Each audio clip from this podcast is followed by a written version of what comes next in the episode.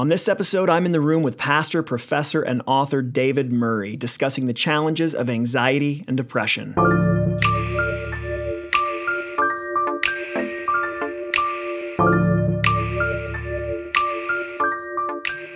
Welcome to In the Room, episode number 74. I'm your host, Ryan Huguley, and for those of you who may not be familiar with me, I am the founding and lead pastor of Ridgeline Church here in Salt Lake City, Utah. I'm also the author of Eight Hours or Less Writing Faithful Sermons Faster. In the Room is my opportunity to have conversations with authors, artists, professors, pastors in order to learn about virtually every topic imaginable and to give you a chance to listen in. Today, I'm talking for the third time with David Murray. David is now the senior pastor of First Byron Christian Reformed Church. He's also an experienced counselor and the author of numerous books, including two new projects on how to help teens and parents both deal with the increase in anxiety and depression that is taking place in teens' lives. One of the things I've always found most helpful about my conversations with David, as well as every single one of his books, is that he always tackles problems in a holistic manner, meaning he never reduces any issue to only a spiritual issue or only a physical or emotional issue. Instead, David acknowledges that God has created us as whole people and that most of the problems we face can only be properly addressed when we address the entire person. Now, to find links to these two books, as well as links to order his other books, to follow him on social media, or to check out his new podcast, make sure you visit the In the Room Facebook page. And to never miss an episode and to get more information about my guests, make sure you like that page. You can find it at facebook.com slash ITR podcast. Now, sadly, David and I had a few audio issues recording our conversation, so you may notice a few bumpy spots, but I trust it's not going to cause you to miss the wisdom that David has to share. So come on in the room for my conversation with David Murray.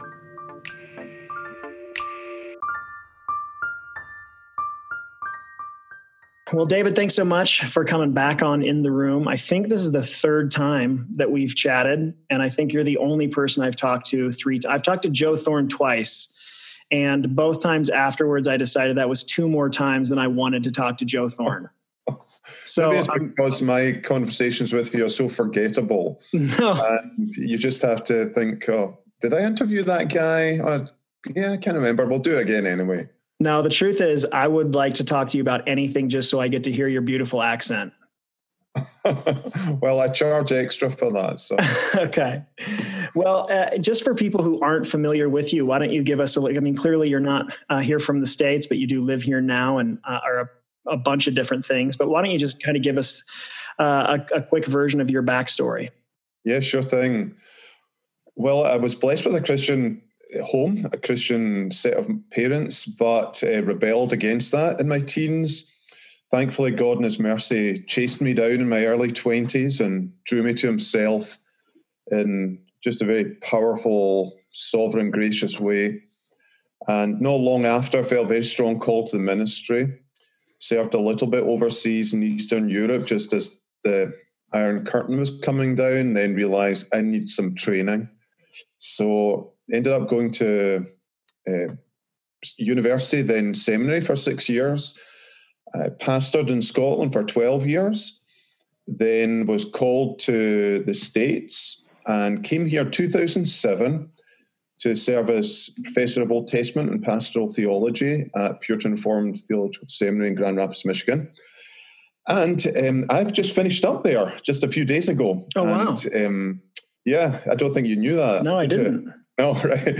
Well, I've been feeling over the last year or so a very strong pull back to pastoral ministry. I mean, I've always been a pastor at heart, felt called to be training pastors, but you know, as, as you get older, I'm now 54, you think, wow, you know, I just want to get back to soul winning and get on the front line again and get down the mine. And it's, it's sort of the difference between, I suppose, training people to bake a cake and actually baking it yourself uh, or training someone to fish and actually going fishing mm-hmm. yourself. Mm-hmm. So I want to go back fishing again. And thankfully, it just so happened I was I was supplying a local church here who lost a pastor, and over the months we just grew very close together and started there as pastor last Saturday uh, officially.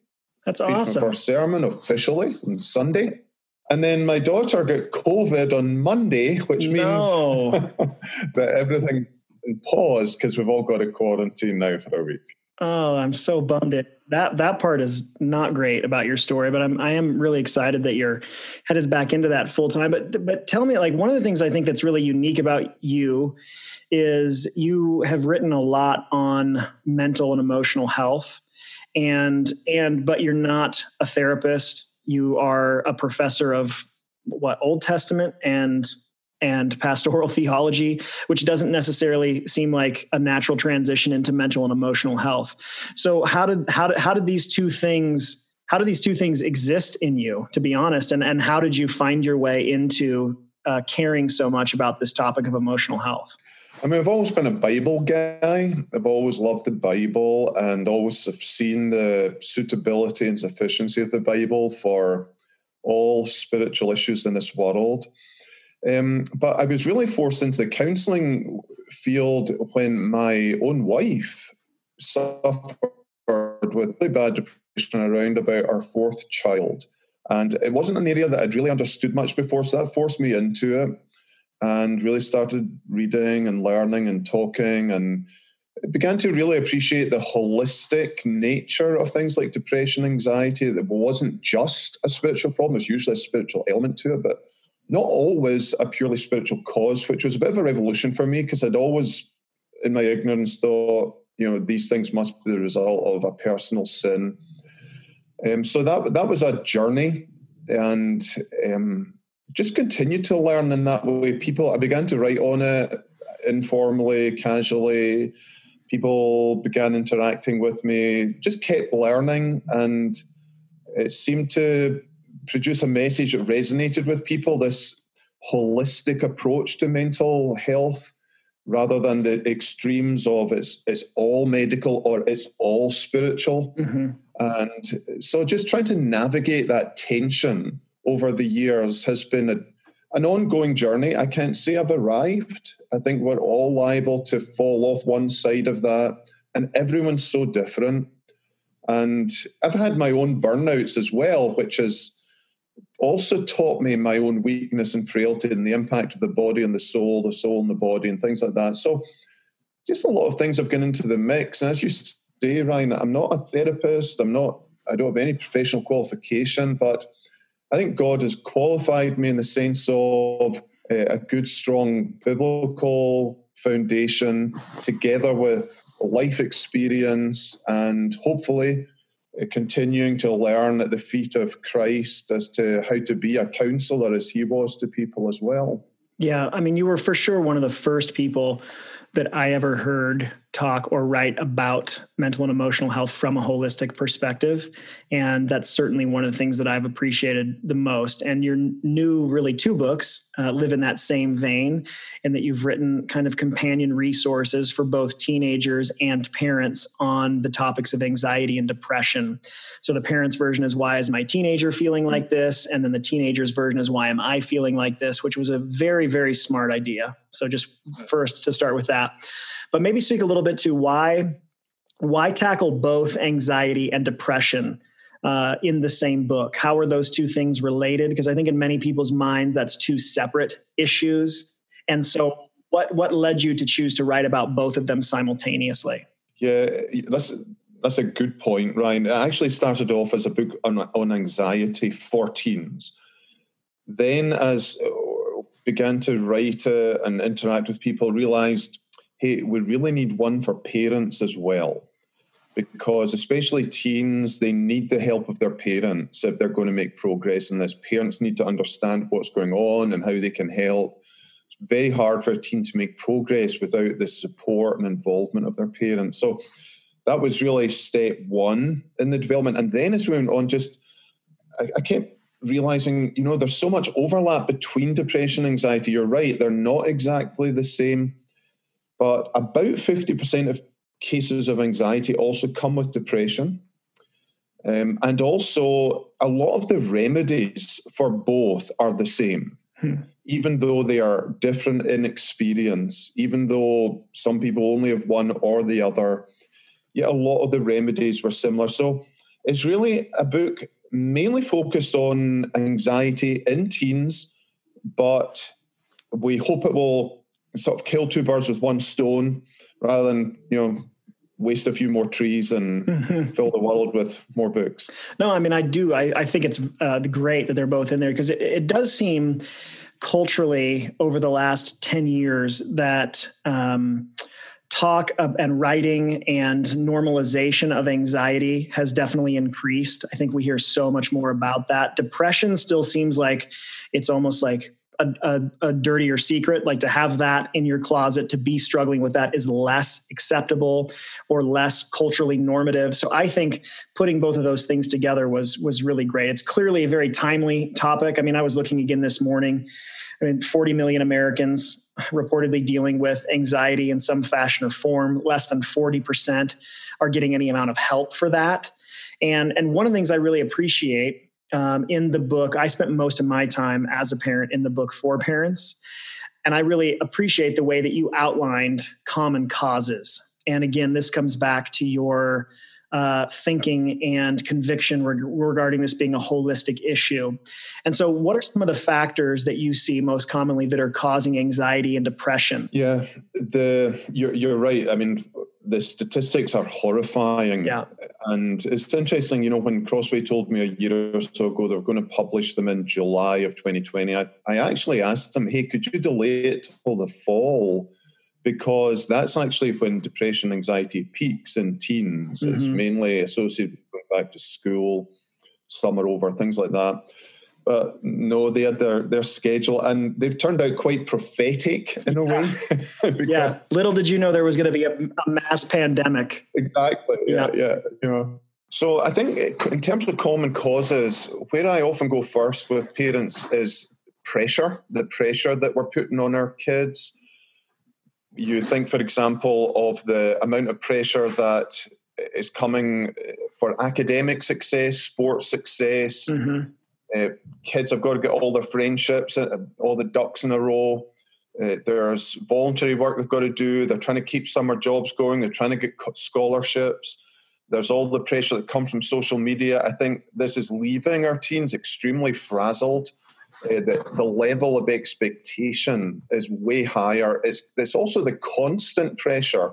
So I think, you know, we have to train our teens to get ready for these peaks in life when you know there's a lot coming at us at one time. But with teens what i'm seeing is they're having to live at that for a very long period of time maybe the whole school year uh, you know with constant testing constant exams assignments projects sport sport on top of sport. Uh, mm-hmm. uh, they're having to you know aim for scholarships or jobs so they can save up for college. They're trying to get into these best schools it's just massive. Yeah. And it's so, so different to anything I remember in my own childhood. And as I talk to uh, parents, so there's that component. I think another big one is the digital technology element, which all the science is now really helping us to see the damage that this is doing to the young teen, very tender, sensitive brain, and the chemicals that that is um, inciting and provoking at very high levels again. Adrenaline, cortisol, again, good to have that every now and again. Get used to these peaks of excitement, but we are not supposed to live at that level all the time. It's very damaging to our organs, our, our brain development. I think when you actually put these together, the pressure, digital technology, social media, you then have this massive consequence of reduced sleep. Mm. Uh, teens actually need nine to 10 hours of sleep a night for, for a healthy development. And we're down at about six or seven. Um, and, and it's very shallow sleep as well because mm-hmm. the technology is being used so late at night. So they're really living um, off very little sleep, very poor quality sleep, and therefore again the brain is not being flushed out. Somebody's called sleep the washing machine of the brain or the garbage disposal of the hmm. brain. So just a lot of these things ryan that are cultural and and very hard to fight against. Yeah.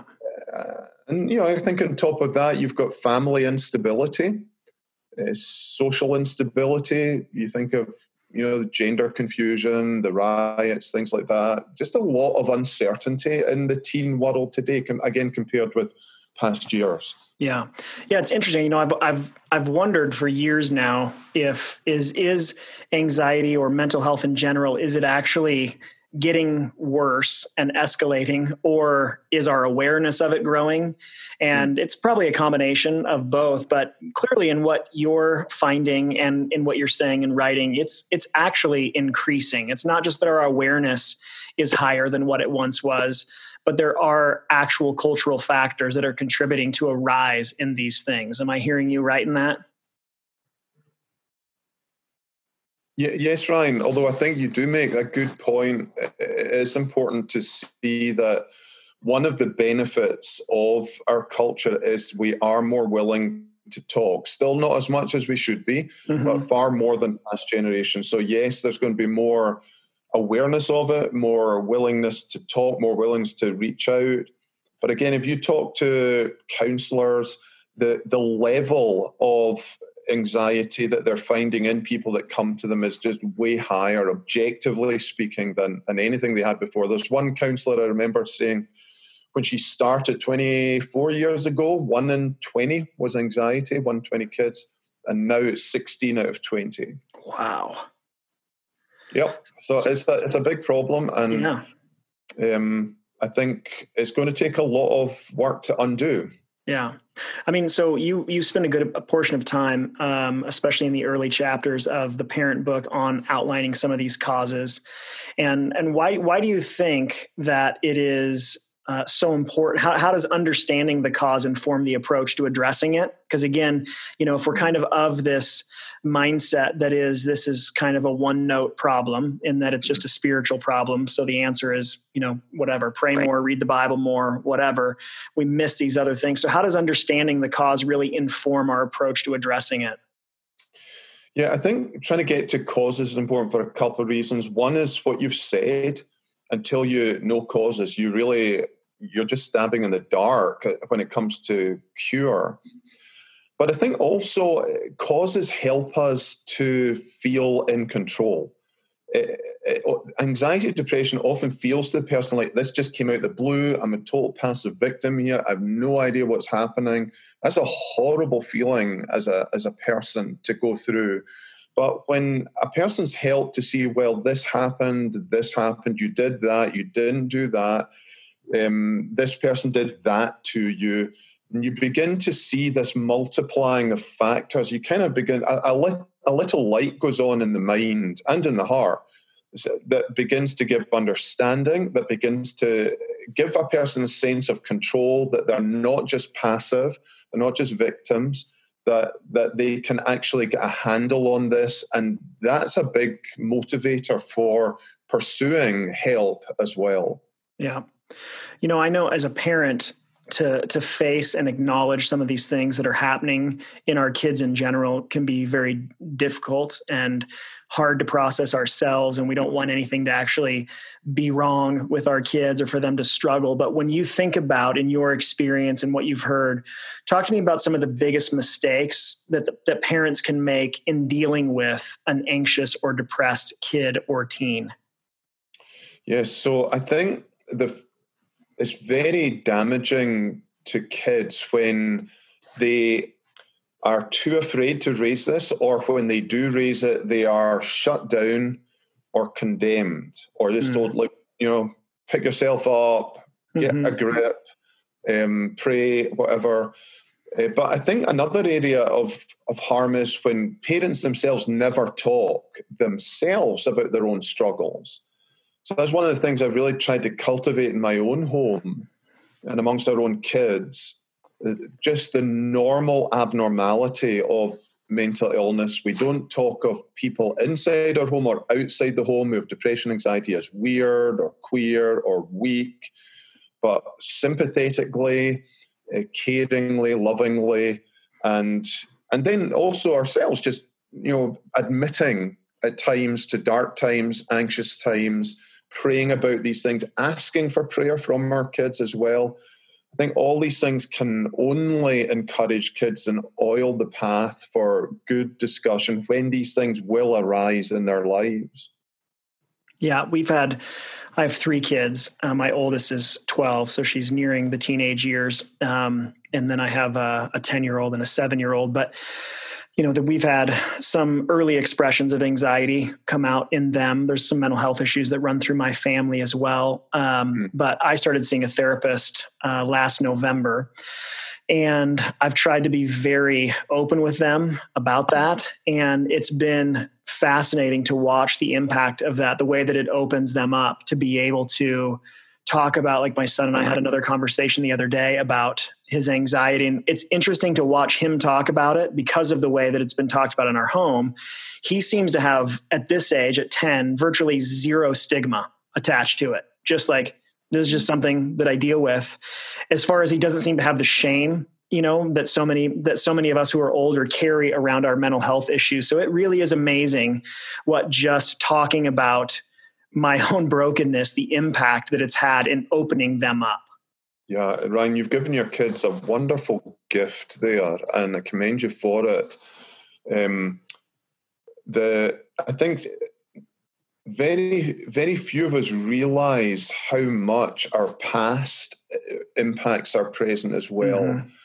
And I think these times give us opportunity to go back and to look at things, not to blame other people, um, but just to understand ourselves better and recognize that things that happened 10 20 30 even longer ago can can bubble up even if they've been very dormant for for many many years. Yep. So although our kids may not have any present issues they, you're giving them a memory and a method for future times. And everyone goes through it eventually. Sure. You know, if it's not in your teens in your 20s if it's not in your 20s i mean some people I'm seeing are in their 60s and 70s, and they're dealing with things related to their childhood. Mm-hmm. So er- earlier the better, yeah. um, sooner the better, and normalizing the abnormal.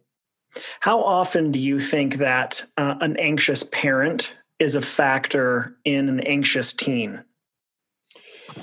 Yeah, I think there are two areas there. So the one that you mentioned there, the genetic element, is it's not usually I, don't like to talk of it as a an automatic it's definitely going to be transferred. Usually yeah. it takes a trigger uh, for the kid's own genetic element to be uh, brought out.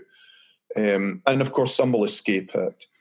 But even you know there are many parents who don't have any genetic background but they've adopted the cultural norms the, mm-hmm. and the anxiety that is characterized characterizing so many parents about their kids and their future and things like that. So I think the if if parents can reduce the level of expectation on themselves, then that will reduce the level of expectation on kids. Because sometimes we're we're pushing our kids because we want people to think well of us Right. Um, and our kids are suffering as a result of that. And I think we need to be countercultural there ourselves. And in the process, I think we'll help our kids to thrive and, and just be in a much less pressured atmosphere. You know, when I was younger, I'm, I'm only 54, but, you know, 30, 35 years ago, I was going through school. I reckon about 15% of us went to college, university, and I wasn't one of them. I didn't. Yeah. I was useless at school. Yeah. A late developer uh, in the extreme. Um, but today, you know, we've got 50% and pressure for more.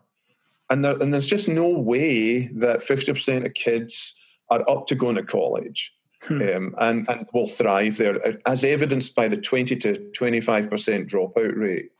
So I think if we can just even wind that back a little bit. Um, yeah, we want our kids to excel and do well, but wind it back a little bit. Give them time. It may not be that they follow the normal pattern.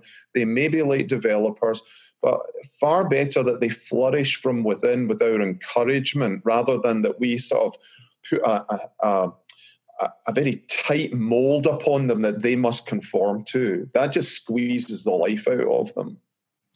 Yeah, it's interesting because on top of the the pressure of those who are in college, you have the added you know numbers that are widely known and out there now of the lack of jobs that mm. exist mm. for mm you know so many of these kids that are coming out of college right now mike rowe you know who used to host mm-hmm. that show dirty jobs he's done he's got a phenomenal ted talk on that topic but he's done great work trying to increase the I don't know, just just trying to bring, bring respect, yeah, respect back to some of these other kinds of professions that I think honestly we've just so degraded um, by elevating you know it's like you're not a success unless you're a doctor or a lawyer. And um, i just don't i don't think biblically i don't think that's true. I don't think god sees it that way. Oh, and and to your point it's really uh, i think it's really damaging a lot of people. Yeah and it's it actually is a very unhealthy life that is being held out you know four five six years of studying then a sedentary job for the next 30 40 years yeah. sitting at desk with computers um, I don't think that's how we were made. We are made to, you know, work in a garden and we're made to be upright. My own two older boys, one's 24, one's 22. The oldest one, he's a he's in the Marine Corps Reserves and he runs his own painting business. The other guy's just started his own handyman service. So they're both very handy, unlike me, totally mm-hmm. unhandy. Um, but they they're really happy in what they do. And you know they go out they work in a, a, very vigorous energetic focused way. There's tons of work. They get paid ridiculous amounts of money for what they do because there are so few doing it. Yeah. And you know as mike rowe says the opportunities are out there for a well-paid life and a healthy life a very satisfying life where you actually have a, something you produce at the end of the day Yep. Um, that's a far better life than sitting in a call center. Yeah, totally. And one recommendation I really appreciated in your book was your, especially as a parent, is that is your stress on the importance of recruiting a team. You know, if you've got an anxious or a depressed teen going through a season like that, that it's not. I think it's very overwhelming as a parent when the vast majority of us are not therapists, are not counselors, not pastors, don't have any training in this whatsoever. And now you essentially have a, a client or patient living in your home. Mm. And so, how do you recommend going about discerning? I think two things what type of help is needed, and then who needs to be on that team? Right. So, I think, you know, obviously, if you have the books here, it gives you a starting point. Yep. Um, I think it's even if you're using the books early on. I talk about this. I think it's always worth just going to get a medical uh, uh input to it. Okay. Your family doctor, and just just run it past them. He may just say, "Okay, let's keep an eye on this. Do these things. You know, good diet, good exercise, good sleep, reduce the pressure a bit." And let's just watch. But you've now given him, him or her a benchmark for your kid, something to measure them against to see that maybe in a month time will come back. Is he or she worse?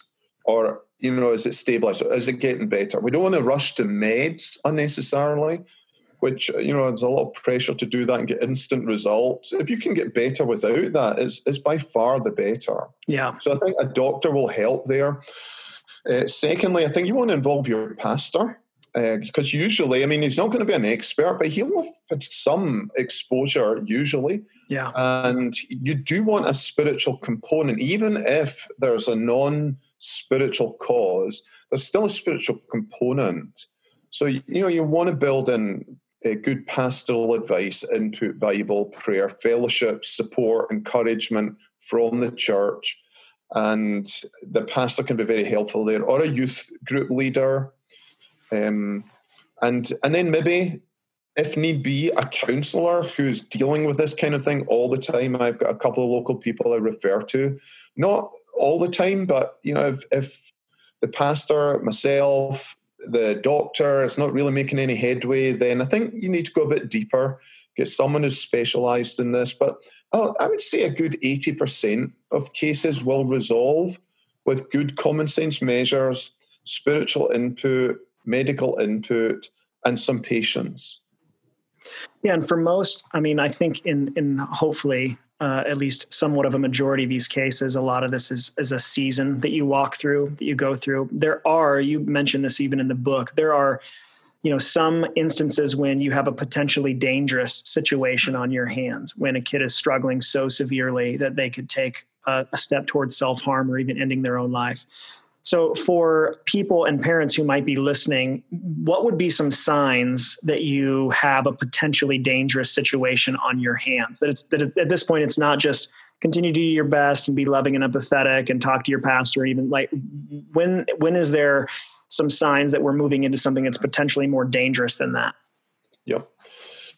Um, I think first of all, obviously self harm is a step on the way to um, even more serious harm. So any amount of self harm it, needs professional help. Yeah, so that's just a, a, very simple way.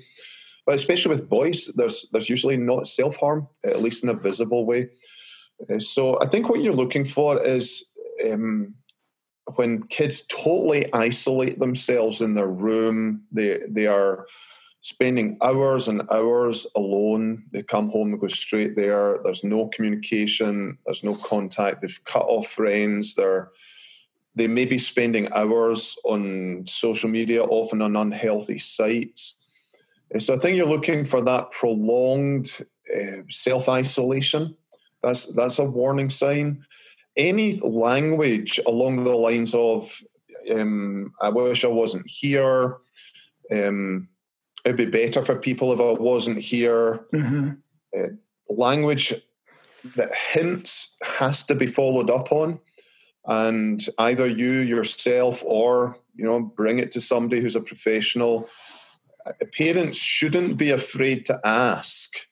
You know, talk to me about this. I'm just concerned. I'm hearing this, not in a condemning way. Like you shouldn't say things like, "You're not planning to end your life, are you?"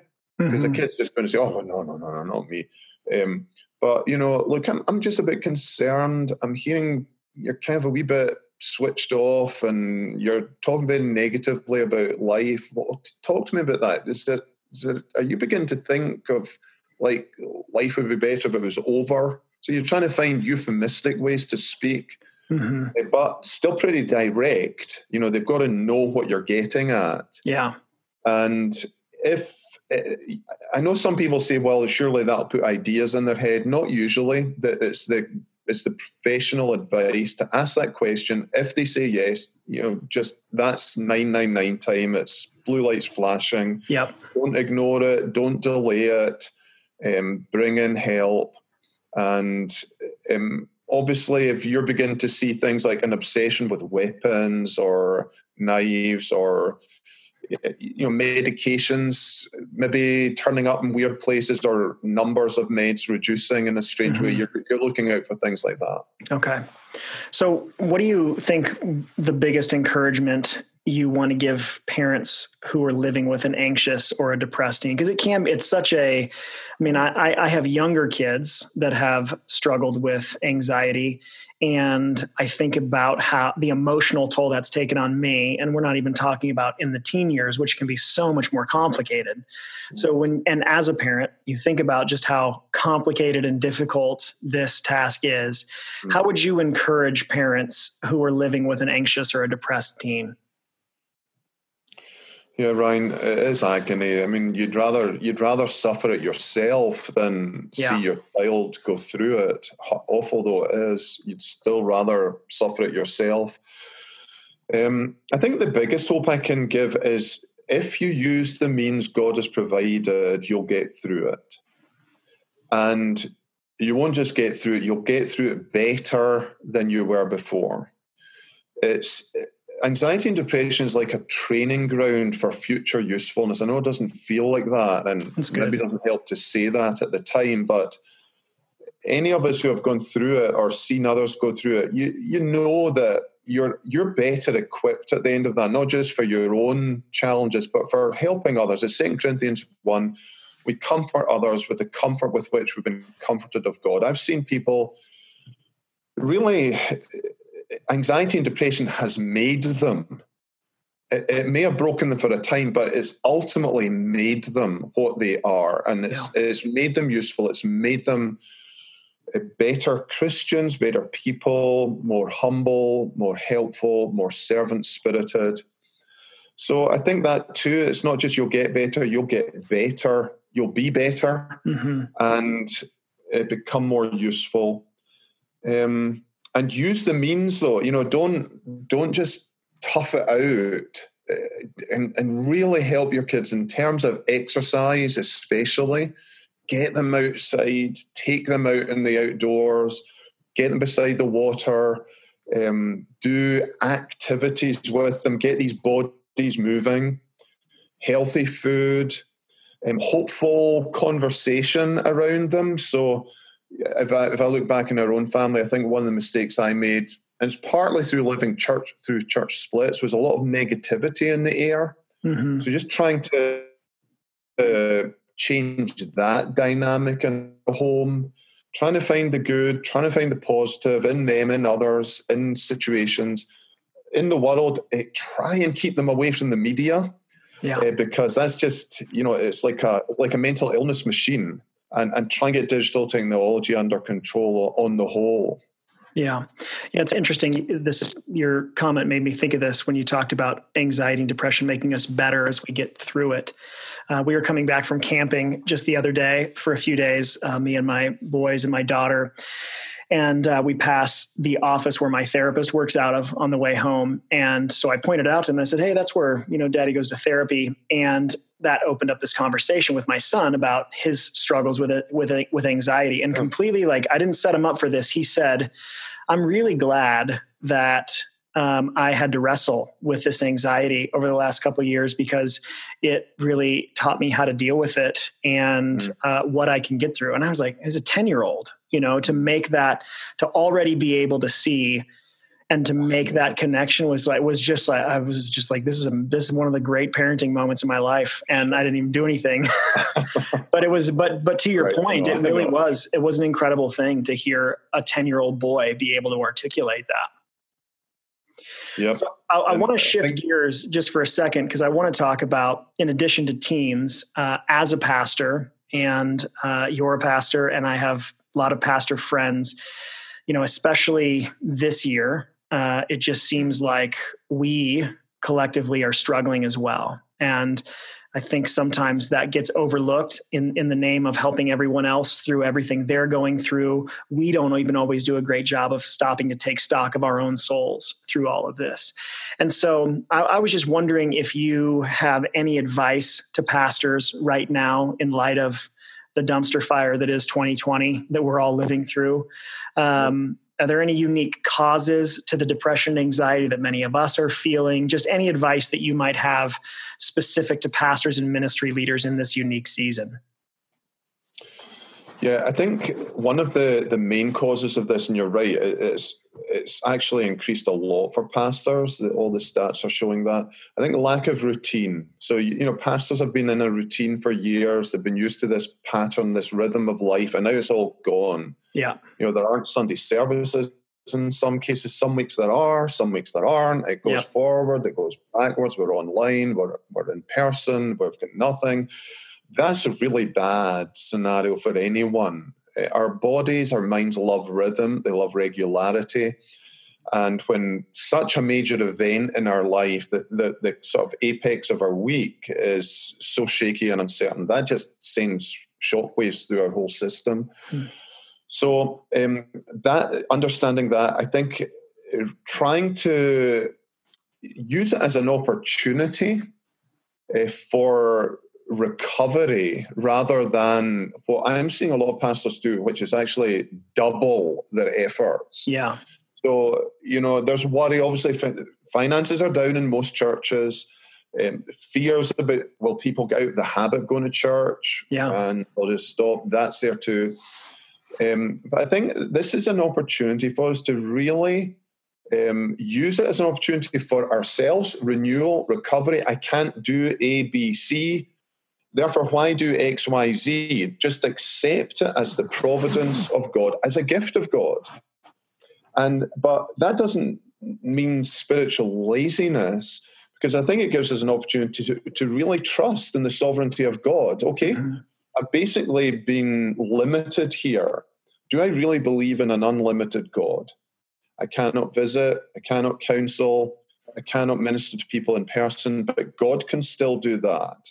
And therefore, let me pray for that and, you know, and encourage people to pray themselves a lot more. So I think routine, re- renewal, um, reframing this as a way to learn to trust in the in the providence and sovereignty of God, you know, and really we say we believe in that for salvation. Do we believe in that in terms of providence and the church?